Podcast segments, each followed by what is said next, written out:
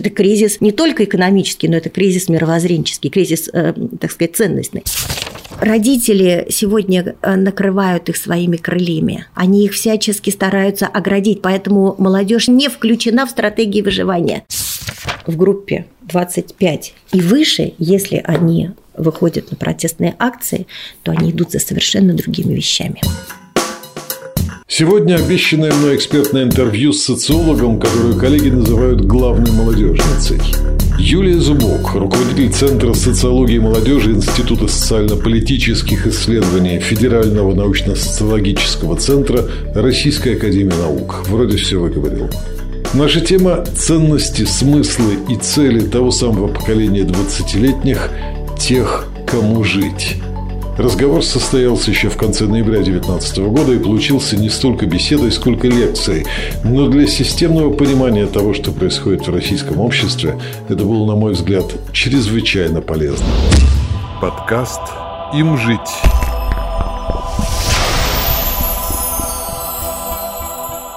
Разговор идет у нас про ценности молодежи, но сначала надо определиться с терминами, чтобы понимать, что это и как мы понимаем молодежь. Вот все современные представления о том, что поколение X, Y, Z, бумеры, зумеры, миллениалы, они имеют под собой какую-то социологическую основу. То есть, исследуете ли вы там разность в поколениях X и Z? Значит, вот для того, чтобы определиться, имеет ли это под собой какую-то социологическую основу, это надо асоциологичить. То есть, это нужно соотнести с конкретными социально-историческими процессами. Когда мы просто начинаем резать поколения на какие-то кусочки и их оценивать безотносительно того, что они пережили в своей жизни, то такой анализ едва ли будет социологическим и чем-то нам полезным. Поэтому в поколении мы ищем отражение тех процессов, которые протекают в обществе. Вот что они пережили, какой-то конкретный опыт, экономический, политический, любой другой. Вот если в поколении отражается специфика общественных отношений данного конкретного момента, значит, вот это будет некой общей, равнодействующей, которая будет предопределять, ну или, по крайней мере, можно мягче сказать, не предопределять, а влиять, и будет иметь связь с тем, как будет развиваться это поколение, какая будет структура ценностей и как они будут выстраивать жизнь. Стратегии. Как вы это определяете? Год рождения определить легко. Соответственно, там 20-30 лет, 30-50 и так далее. Смотрите, какое событие оказалось главным? Ну, допустим, там поколение войны. И все понимают, что это военное поколение, которое выросло в эпоху известную. Так? Это поколение шестидесятников, оттепели, и мы тоже понимаем, что за этим стоит. Поколение выделяется отдельно так называемого застоя, да, это те, чья социализация пришлась на 70-е годы. Потом пошло поколение пореформенное, которое сегодня составляет среднее поколение нынешнего российского общества. За ними идут их дети, которые во многом повторяют их и так далее. То есть, это очень условно, понимаете, смотря какую задачу ставит исследователь, так он и выстраивает свою классификацию. Это вообще правило построения любой классификации. Что мы в нее заложим, так мы эту классификацию и выстроим. Ну, а те, кто, если ближе к нам, те, кто родились на стыке веков, те, кто сегодня начинает активную жизнь, окончил школу. Есть для него какое-то название, социологическое определение? Кто-то зовет их центениалами, да, поколение Z, кто-то их вообще предпочитает не называть, потому что вот эта сама эксплуатация вот этой известной теории поколения, она, так сказать, несколько, скажем так, она била оскомину, поскольку очень часто используют, не в обиду будет сказано, в журналистской среде, поэтому лучше, конечно, считают некоторые исследователи, лучше избегать вот этих вот клише, а идти в суть. Давайте посмотрим на то, как, так сказать, вот складываются те концепты, которые позволяют нам исследовать поколение в принципе. Вот вы назвали ценности, вы назвали смыслы, вы назвали цели. Что такое ценности? Ценности – это представление о неком идеале. Они содержатся в коллективном сознании, то есть это не индивидуальный феномен, а это вырабатывается в коллективной жизни через социальные взаимодействия. Но потом это становится частью собственной личностной структуры и включается во что? В стратегии саморегуляции, то есть соотнося с этими общими ценностями свои собственные жизненные представления, человек, более или менее как-то ориентируясь на них, выстраивает свою собственную жизнь. То есть, еще раз, ценности – это представление о должном, некая идеальная конструкция. Что такое смыслы? Смысл – это представление о сути, о содержании какого-то феномена, какого-то явления, события, объекта. А цели – конечный результат. Куда мы движемся, опираясь на первое и второе. Вот у этих трех явлений – ценностей, смыслов и целей – разные функции в саморегуляции поведения. Ценности отвечают за наполнение мировоззренческими, так сказать, категориями жизни. И они работают как светофор. Что-то запрещают, что-то разрешают. Не случайно они венчают вот эту вот иерархическую структуру, которая движется от потребностей через интересы, мотивы, установки и к вершине ценностей. То есть потребность – это то, чего нужно человеку. Интерес – это то, как он будет приспосабливать окружающую действительность под реализацию этих потребностей. То есть тут деятельность уже заложена. А ценности ему позволяют что-то сделать, а что-то не сделать на пути к достижению своих потребностей. Тогда ближе к молодому поколению отличаются ли его ценности? Сейчас да, расскажу. Учитывая, да. Давайте немножечко два слова про смысл. Да. Вот это очень важный момент, потому что мы будем с вами говорить дальше о смысле жизненных ценностях. На их примере мы покажем, как формируется нынешнее поколение, как осуществляется наполнение смыслами жизни через познание. Ценности переживаются, а смыслы познаются. Поэтому в них содержится когнитивная компонента. Соответственно, цели увязывают жизненные смыслы с жизненными ценностями и закладываются в жизненную стратегию. А вот теперь давайте посмотрим, как они формируются. Как минимум два источника. Первый источник – это исторический опыт. Это то, что накоплено поколениями, то, что встроилось в культуру, и то, что передается от поколения к поколению, хотим мы этого или не хотим. Здесь, правда, возникает вопрос, в какой мере? Мы же привыкли к тому, что, и это справедливо, что основная функция молодежи в обществе – это воспринятие опыта, переработка этого опыта и трансляция дальше, следующим поколениям. Это не значит, что каждый молодой человек рассматривает себя с точки зрения вот этой функции. Да нет, конечно, он просто живет, радуется жизни. Но в социальном плане он ровно такую функцию выполняет. Теперь возникает вопрос.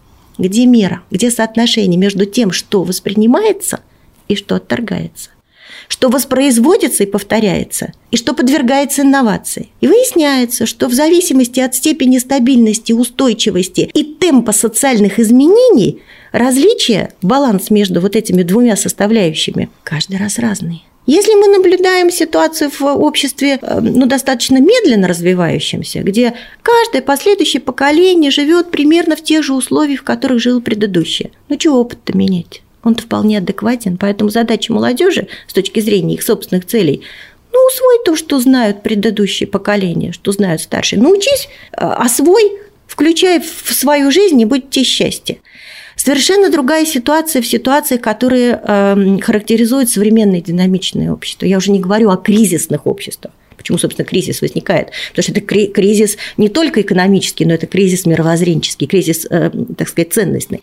Так вот, в таких ситуациях динамичных изменений, когда каждое последующее поколение живет в условиях принципиально других, нежели жили предыдущие, мало того, у нас сегодня темп изменений таков, что мы можем сказать, что примерно вот этот шаг изменений измеряется 5-6, максимум 7 годами. Это отражается в том, что в одной семье, если воспитываются дети с разницей 5-6-7 лет, родители очень четко чувствуют, что они не похожи друг на друга. То есть это еще, строго говоря, не поколенческий разрыв. Нет, это не поколенческий. Про поколенческий разрыв мы тоже с вами поговорим. Так вот, в отношении вот этого соотношения преемственности и инновации. Так вот, все-таки что-то в какой-то форме, в какой-то степени новым поколением воспроизводится. Почему воспроизводится? Потому что является частью, страшно сейчас скажу, коллективного, бессознательного. Очень сегодня мало изученная проблема, а я бы даже сказала, не просто проблема, а механизм социокультурной регуляции. Это вот все то, что связано с действием коллективного бессознательного. Но мы с вами каждый раз это ощущаем тогда, когда нам кажется, что как же так? Вот казалось бы, изменилась экономическая ситуация. Да уже и живем мы с вами в эпоху интернета. И все-то у нас казалось бы другое. А культурные стереотипы повторяются. И повторяются они в том числе в молодом поколении. Вот смотрите, у нас есть, с одной стороны, традиционная составляющая смыслов и ценностей. Вот та, про которую я сейчас говорила, которая через процесс воспроизводства, та, которая содержится в архетипических, в ментальных структурах, и которая не рефлексируется. Почему она бессознательная? Она никак не подвергается осмыслению. Человек не задумывается, а он просто действует. Это вот такая вот внутренняя установка. Но... с другой стороны, нас подпирает современность. И мы живем в условиях очень динамичных изменений и, самое главное, межкультурных взаимодействий. Поэтому помимо традиционной составляющей смыслов и ценностей существует очень мощная, нарастающая, прорастающая в сознании молодежи современная подпитка. Поэтому у нас есть, с одной стороны, традиционные смыслы жизненной ценности и современные смыслы жизненной ценности. Тогда, если можно уточнить, это тот самый пресловутый конфликт телевизора и интернета? Нет, он не конфликт телевизора и интернета, а это конфликт того, во имя чего я должен жить и как я должен выстраивать эту жизнь. Ведь, смотрите, ошибочно полагать, что в процессе изменений происходит быстрое вытеснение одних ценностей другими ценностями. Не произошло. И российский опыт как раз пример тому. Когда мы, опять-таки, очень часто удивляемся, ну как же так, рыночное общество строили, рыночными людьми не стали. Что происходит? Происходит взаимопроникновение этих ценностей, происходит их встраивание, и отсюда феномен гибридизации. Вот сегодня мы наблюдаем такой синтез, не только сегодня, не только, так сказать, вот в этой точке, а на протяжении всех последних 30 лет мы наблюдаем, как разворачивается процесс формирования гибридного сознания. Об этом говорят многие специалисты, об этом говорят политологи применительно к политическим режимам. Да? Так вот, мы социологически наблюдаем, как в сознании молодежи перемешивается, с одной стороны, то, что характерно для российской культуры, а с другой стороны, то, что они интериоризировали, впитали в результате процессов глобализации. Давайте покажу на примере. Вот смотрите. Опираясь на концепцию Питирима Сорокина, его социокультурную динамику, мы вслед за ним выделили несколько типов культуры. Инновационная, физического развития, гедонистическая, адаптационная, духовная и моральной аномии. Это концепция Питирима Сорокина. Задача наша состояла в том, чтобы посмотреть, в какой степени откликается молодежь на те смыслы, которые заложены в этих направленностях. Мы здесь очень осторожно говорим. Мы говорим о некой интенции, о некой направленности сознания. Что подразумевается под инновационной культурой? Это ориентация на новизну. Это высокая активность, это предприимчивость, это способность к неадаптивным стратегиям. Обратите внимание, здесь речь идет в каком смысле неадаптивный? Это не то, что человек не в состоянии адаптироваться, а наоборот, он использует нестандартные, не те, которые лежат на поверхности, которые характерны, так сказать, вот для, может быть, большинства. Да? Это ориентация на риск, это способность изменять в любой форме. Мы сейчас пока не даем оценок в какой форме, потому что изменения тоже, они, так сказать, заслуживают того, чтобы о них говорить более подробно. Что подразумевается под культурой физического развития? Это физическое преобразование себя. Сегодня это приобретает новые формы. Это, во-первых, здоровый образ жизни, который тоже определенным культом становится. Это культура тела, это стандарты телесности, это мода на молодость. А сегодня у нас с вами кто доминирует в обществе? Поколение среднее, самое многочисленное, да, которое разрывает все шаблоны, вот это самое пореформенное поколение, которое не повторяет образ жизни своих родителей в большинстве своем. Это те, кому 30-40? Позже, больше. Это те, кто 45 и плюс. Это те, в кого поверила страна, кому долго придется трудиться, значит, дожидаясь своей пенсии, вот, конкурируя. Но самое главное, что, вы понимаете, вот это вот стремление сохранить себя в молодой форме, это не просто вопрос конкуренции, а это вопрос именно смысла выбора. Понимаете, вот они сегодня хотят быть такими. Они, ну, у кого есть возможность, конечно, да, поэтому вложение в свою внешность, там, филлеры, ботоксы и так далее. Если вернуться, молодые следуют этому паттерну? Молодые, вы понимаете, поскольку ну, у них немножечко другая проблема стоит, да, они пока смотрят в зеркало, они не видят каких-то печальных изменений, поэтому они скорее на уровне меньшего употребления алкоголя, об этом очень много написано, я просто воспользуюсь тем, что коллеги обычно приводят в качестве примера. Вот они сегодня меньше курят, причем вот именно вот это вот совсем молодое поколение. Они ходят по возможности в залы. То есть, во всяком случае, понимаете, хотя бы на уровне риторики вот это является, ну, таким признаком хорошей, правильной жизни, если вот этими категориями оперировать. Вот поэтому мы посмотрим, что будет с ними дальше, как они дальше распорядятся своим телом. Ну, давайте я дальше продолжу. Гедонистическая культура. Что подразумевается под ней? Ну, тут, в общем-то, на поверхности, да, это удовольствие. А какие сегодня удовольствия? А удовольствие сегодня через впечатление, через изменения, через наполнение своей жизни событийностью, через возможность не упустить все то, чем дает возможность насладиться современное общество. Понимаете, отсюда вот эта вот смена всего, чего можно поменять, начиная от гаджетов, да, заканчивая спутниками жизни.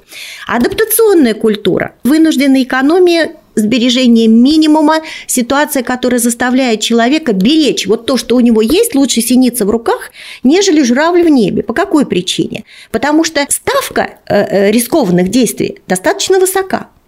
Мы это наблюдали, особенно в 90-е годы, когда поначалу был всплеск ориентации на риск, на изменения, а ориентация на стабильность была на, ну, не сказать, что на каком-то прям совсем уж низком уровне, но она вытеснялась на периферию. А потом очень быстро эта ситуация поменялась, когда опыт показал, что, в общем-то, как там есть поговорка такая, или грудь в крестах, или голова в кустах, поэтому при такой черно-белой альтернативе, такой жесткой антиномии, очень многие изменили свою ориентацию и, так сказать, пересмотрели вот это вот стремление рисковать. Поэтому адаптационная стратегия – это тоже, в общем, достаточно распространенная.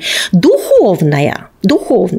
Под духовной не надо понимать религиозное, хотя религиозное может быть частью духовного. Так? Но это вот то, что является такими, знаете, общими культурными смыслами. Представление о свободе, справедливости, представление о добре, о зле и так далее. И культура моральной аномии, которая отражает гибкость, текучесть нормативных структур, отрицание абсолютных норм, пластичность, элиминацию, исключение, всякое отторжение таких, знаете, жестких обязательств. То есть размывание модальности и долженствования, когда на смену им приходят гибкие модели вместо обязательств, договоренности, вместо жесткой ответственности, ну, такие относительные релятивистские установки, когда норма вроде бы обозначена, но она обозначена не жесткой красной такой линией, а намечена пунктиром. Можно перетекать из одного состояния в другое. И вроде бы это легитимно. Вот теперь смотрим, в какой пропорции, ради чего все это мы делали, в какой пропорции каждая из этих культурных интенций представлена в современном молодом поколении. Первое, второе и третье место, то есть доминанта, у нас с вами три типа культуры. Инновационная, физического развития и гедонистическая. Здесь мы задаем себе вопрос, а это вообще вот новость? Или это соотносится с тем, что было в предыдущих поколениях? Вот вам и отвечать на этот вопрос. А вот я вот сейчас на него и отвечу. Очень многое из этого соотносится с тем, что взращивали в себе родители нынешней молодежи. То есть, вот я все время, когда анализирую нынешних совсем молодых, делаю проброс к их родителям. Это вот это пореформенное поколение, среднее, нынешнее среднее поколение. Инновация, конечно, потому что они выросли в эпоху перемен, понимаете. Физическое развитие, ну, да, мы помним, что была очень часто даже ставка на физическое развитие как форму адаптации. 90-е годы они, в общем, определяли выживание некоторых категорий, да, за счет вот такого распределения ресурсов. И гедонистическая культура. То есть молодежь сегодня, современное молодое поколение, оно воспроизводит эту триаду точно так же, как оно воспроизводит и оставшиеся три типа культуры, но несколько в иной пропорции. Поэтому, когда мы с вами сопоставляем смыслы жизненной ценности, направленные в сознание разных поколений, то мы обнаруживаем, что структура их схожая, а иерархия разная. И вот если вернуться к методологии соотношения ценностей, смыслов, целей, очень часто через запятую употребляют понятие значения, то есть смысл и значение. В какой-то степени значение соотносится напрямую, да, практически сводится к понятию смысл, а я бы его рассматривала по-другому. Я бы это рассматривала как место в иерархической структуре, то есть мы наполняем смыслом, да, какую-то категорию, воспринимаем ее как в высшей степени значимую, она становится ценностью, мы ее переживаем как ценность, да, мы ее, так сказать, защищаем, и в случае, если что-то нарушается, то это вызывает, прям, так сказать, душевный дискомфорт. И, кстати говоря, ценностные конфликты очень тяжело разрешаются, в отличие от всяких других конфликтов. Любой конфликт можно отрегулировать. Если не на раз-два, то, по крайней мере, сели, договорились, нашли, где, так сказать, взаимный интерес и... На время составили очень неплохую, так сказать, группу, интерес реализовали, дальше разбежались. А ценностные конфликты – это вопрос войны очень даже острый. Так вот, значение той или иной ценности определяет то место, ту ячеечку, которую она займет в общей структуре. Подкаст «Им жить».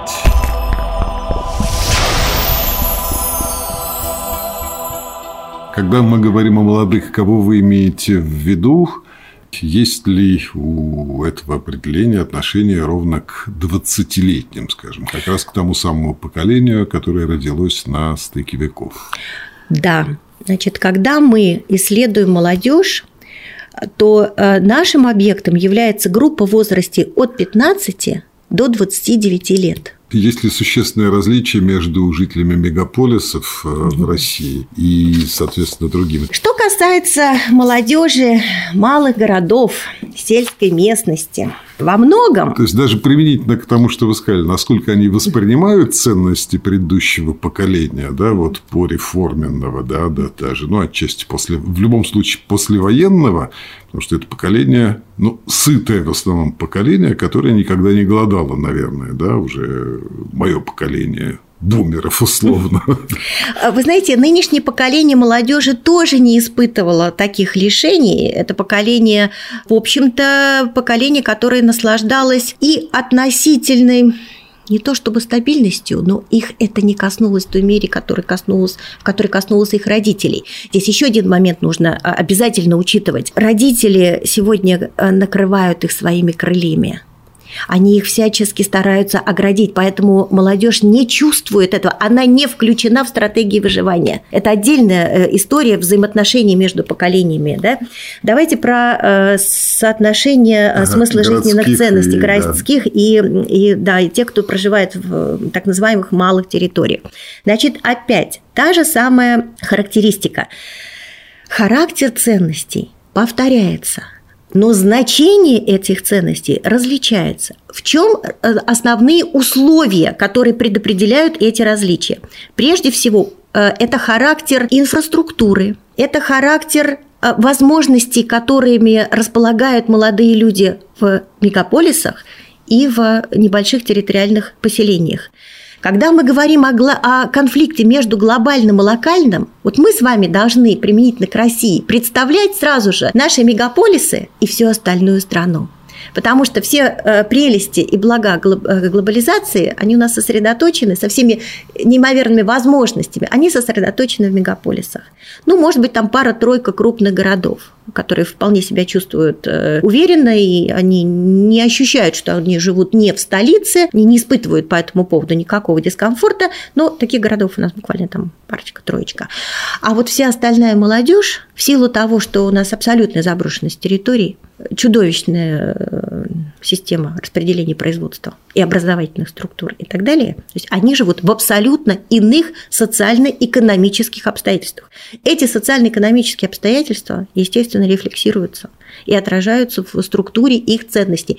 То, чего нету, то, в чем недостаток, то становится и чем? Ценностью.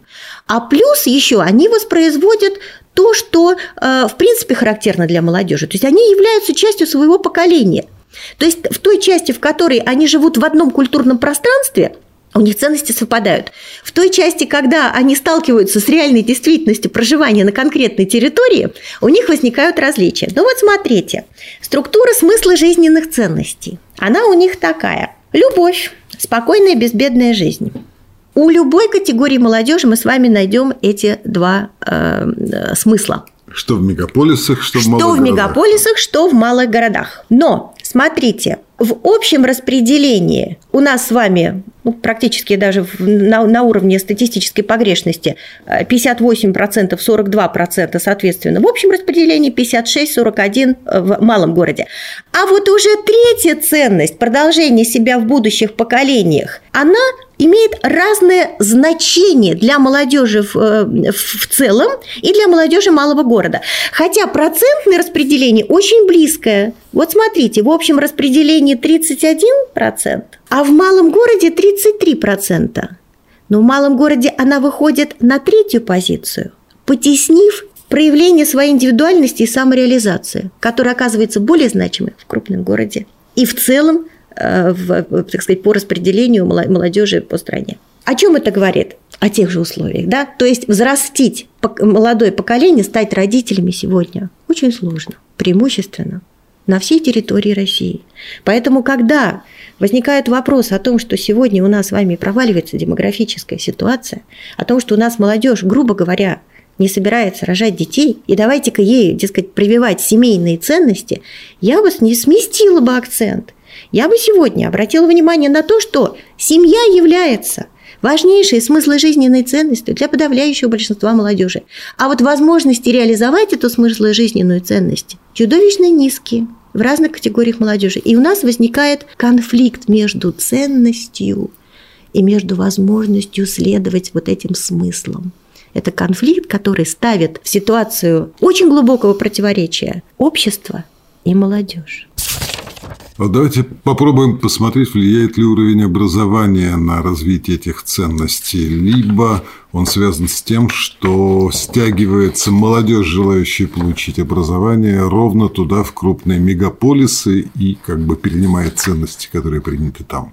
Во-первых, у нас с вами тяготение молодежи в крупные города и в более развитые центры. Они едут за образованием, они едут за образом жизни, они едут за событиями, потому что ничего из того, что я перечислила, в их городах не является безусловным. Что дает образование? Образование нам дает, с одной стороны, укрепление современных ориентаций. Мы, кстати, не все их назвали. А в какой-то части, наоборот, укрепление традиционных ориентаций. Давайте я вам это поясню на примере такой категории, как свобода и справедливость. Понятие справедливости в целом для каждого пятого молодого человека важно, для каждого пятого россиянина 21%. Понятно, что это не занимает первой позиции. Идея социальной справедливости, борьба за социальную справедливость в малых городах 25%, в общем распределении 21%. Ну, тенденцию видим, не будем абсолютизировать эти цифры, но видим тенденцию. Точно так же, как меняется ранг, да? Борьба за справедливость в малых городах на пятой позиции более важной является, чем в общем распределении. Там она на шестой позиции. А вот теперь давайте посмотрим, как влияют на это разные показатели. По образованию. Среди молодежи с высшим образованием, причем и первый уровень образования имеется в виду, и второй уровень образования, что бакалавриат, что магистратура, там абсолютно схожий показатель, буквально в десятых различается. В общей сложности где-то 45-46%. Так вот, оказывается, что идея социальной справедливости для молодежи более образованной является гораздо значимее, чем для молодежи с минимальным уровнем образования. Те, у кого только школа за плечами и профессиональные училища. Возникает вопрос, почему? Я думаю, что это ровно то, что было всегда в российском обществе, когда студенты доставляли большую неприятность в силу того, что они рефлексировали. Но смотрим по поселению. А по поселенческим показателям ситуация меняется. Для молодежи в малых городах и сельской местности эта ценность оказывается более важной, чем для всей остальной молодежи. И вот смотрите, как здесь сталкиваются. Казалось бы, это совершенно разные категории. Мы говорим о том, что на селе и в малом городе вот этой образованной молодежи мало. Я не говорю, что ее там нет, но ее там мало. Она сосредотачивается в крупных городах. А по этому показателю они оказываются в одной лодке. И те, и другие рефлексируют по поводу недостатка социальной справедливости, но источник рефлексии у них разный. У одних это интеллектуальная рефлексия, они это осмысливают, они как бы немножко поднимаются над ситуацией. А для других это просто реальность их жизни, они испытывают лишение. Хлеб насущный. Хлеб насущный, да, совершенно верно. И они через вот это вот ощущение осмысления несправедливости этих лишений, потому что никак нельзя объяснить, понимаете, это просто не повезло родиться не в центре, да, не в развитом регионе, а в депрессивном регионе. Поэтому они рассматривают это с точки зрения, естественно, вот необходимости эту справедливость восстановить, понимаете? Поэтому, когда мы пытаемся понять, а я уже дальше здесь делаю про гноз или проброс, да, на то, как, допустим, может развиваться активность по, так сказать, линии всяких общественных, политических и так далее дел, то мы можем обнаружить, что эти категории молодежи благополучно соединятся в общем своем требование что-то подправить в системе. Подкаст «Им жить».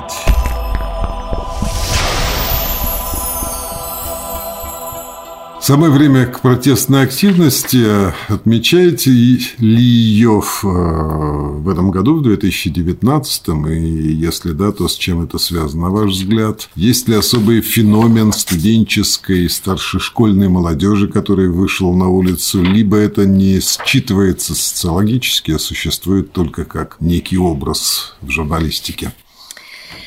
Ну, смотрите, для того, чтобы понять все про протестную активность молодежи, нужно обратиться к ее специфике, групповой специфике. Состояние молодежи и положение в обществе определяется тем, что она находится в процессе обретения самостоятельного социального статуса. То есть это группа переходная. То, что она переходная в социальном плане, не может не отражаться в сознании. Поэтому, когда мы говорим о специфике сознания молодежи, мы называем в качестве ключевых такие характеристики, как лобильность, то есть такое состояние мягкого пластилина, из которого еще будет что-то вылеплено, что потом обязательно застынет. Но пока это материал для лепки. Внешнего воздействия или внутреннего через самоконструирование – это другой вопрос. Но главное, что это пластичность, это характерная черта сознания молодежи. Вторая черта этого сознания – трансгрессивность, способность и необходимость, что самое главное, насущная необходимость заглянуть в будущее, угадать, что там будет в этом будущем для того, чтобы уже сейчас правильно распорядиться своими ресурсами – финансовыми, временными, интеллектуальными, чтобы уже сегодня научиться тому, обрести те компетенции, которые нужны будут завтра. И третья особенность – это экстремальность. Это склонность к крайностям в оценках, в ощущениях, в осмыслении и в поведении. Не просто своих защищают, а тех же кейс Егора Жукова. Да, он такой же, как мы так же, как и он, мирно выходили на митинги. Вот к чему я все это говорила. Я говорила это к тому, что вот эта особенность, она делает молодежь готовой, то есть она формирует установку на активные действия. Что и будет конкретным поводом, мы не знаем. В какой-то ситуации действительно сработает «мы», «они». Свой, чужой. Ну, наших бьют это, в общем-то, тоже, да, конструкция, известная всем поколениям. Я бы здесь вот на что обратила внимание. Вот смотрите. Значит, для того, чтобы экстремальность перешла, а для нашего общества сейчас это очень актуально, в какие-то экстремистские проявления, должен сложиться целый ряд факторов. Вот само по себе оно не перейдет. И эти факторы, они в большей степени лежат в плоскости социальных отношений. То есть сама по себе какая-то часть молодежи может выплеснуться в крайние поведенческие формы. Кстати говоря, здесь тоже нужно различать настроение и конкретные проявления. То, что они нам с вами в исследовании скажут, что вот они сейчас там готовы на какие-то акции гражданского неповиновения, мы к этому очень внимательно относимся, но мы должны соотнести это с целым рядом обстоятельств. Перейдет эта грань из вот такого настроения, которое может развеяться, там, настроение изменилось, там, солнышко вышло и, условно говоря, всю жизнь наладилась, или все-таки сама ситуация, она подтолкнет их к вот этому самому выходу. Так вот, для того, чтобы произошел переход, должны сложиться как минимум 4 обстоятельства. Обстоятельство первое. Оно связано с оценкой возможностей самореализации, причем по очень разным параметрам. Сюда входит очень многое возможностей самореализации. Это и работа, материальное обеспечение. Так? Если у них нет работы, они не могут себя материально обеспечить, они начинают искать причину. По какой такой причине мы не можем себя обеспечить? Второй момент – это возможность или невозможность что-то сделать в своей квалификации, потому что сегодня очень быстро все меняется, они должны идти в ногу со временем. Опять-таки, в чем причина, что у меня нет возможности эту квалификацию повысить, поменять, да, как-то апгрейдить и так далее. Вот третье обстоятельство – оно нас больше с вами уже как бы в плоскость социальных коммуникаций переводит. Это наличие рядом окружения с аналогичными взглядами. То есть такое с, так сказать, критичным уровнем, повышенным критичным, может быть, с еще большей экстремальностью. А четвертое обстоятельство, очень важно, это доверие социальным институтам, главный из которых – это институт власти. Вот если эти 4 обстоятельства складываются, каждое из них является необходимым, но только в совокупности они становятся достаточными для того, чтобы произошел вот этот самый переход.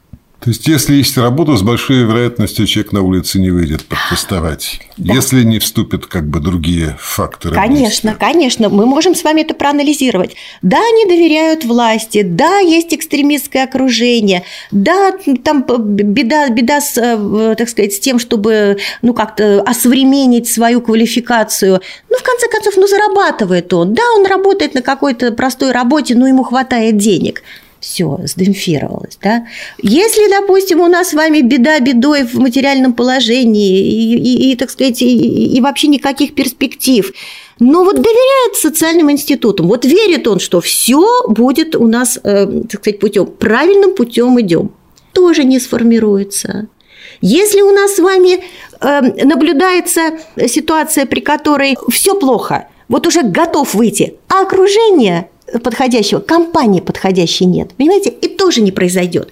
Почему я всегда стараюсь очень внимательно относиться к вот этим факторам и никогда призываю не абсолютизировать какой-то один фактор, потому что вот эта диалектика необходимого и достаточного имеет очень большое значение.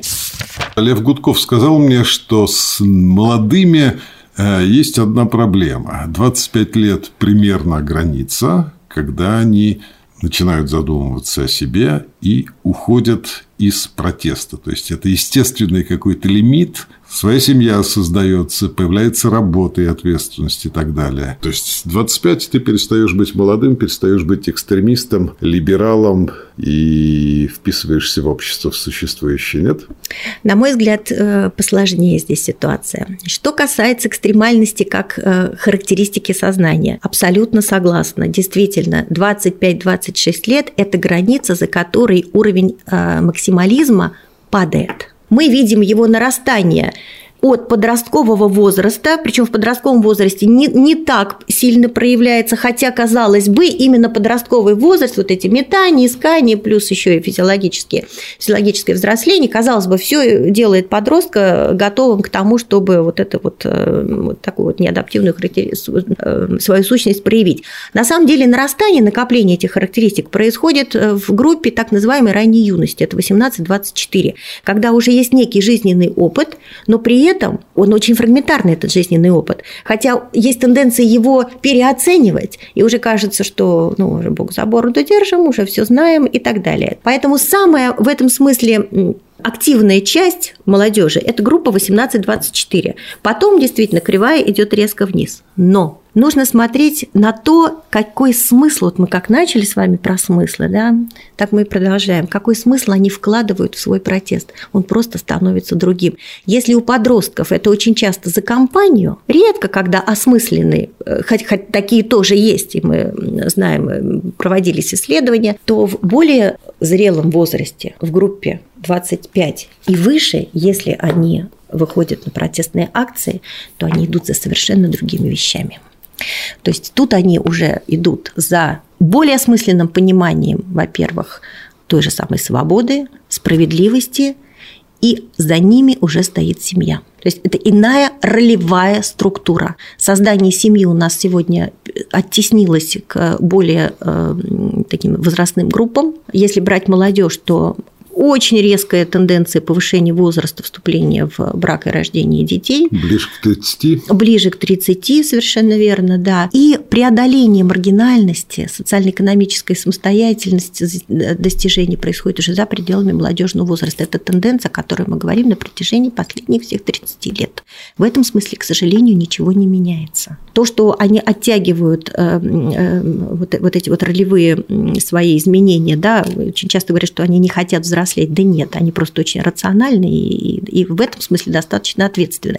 Так вот, в том случае, если они проявляют свою протестную активность, если они проявляют свое недовольство, они это осмысливают уже с точки зрения новой социальной роли. Поэтому я не могу вот так вот однозначно сегодня сказать, что не будет у нас с вами каких-то всплесков. Еще и вот по какой причине. Мы проводили исследования, сравнительное исследование разных поколенческих групп. Оно у нас состоялось в 2011 году. И мы обнаружили, что группа на тот момент, возрастная группа 30-39 лет, она отличалась очень высоким максимализмом. Это, пожалуй, был один из выводов, который нас серьезно озадачил. Вроде бы не в логике, да, о которой мы с вами рассуждали. Это должна быть характеристика более младших возрастных групп. Что происходит с этой группой? Почему 30-39? Это те, кто вырос в относительно благополучных нулевых и у которых сформировались очень высокие потребности.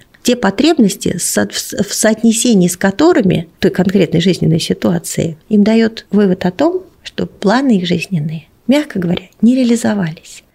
И вот эта вот экстремальность данной группы, она никуда не делась, она взрослеет вместе с ними. Сегодня этим людям плюс 5-6 лет. То есть вот вам, пожалуйста, группа где-то 37-47. Поэтому я бы так формально перспективы протестной активности не связывала с возрастными пределами, с возрастными границами, а очень внимательно посмотрела на то, с каким они бэкграундом и в каких условиях они живут. Подкаст «Им жить».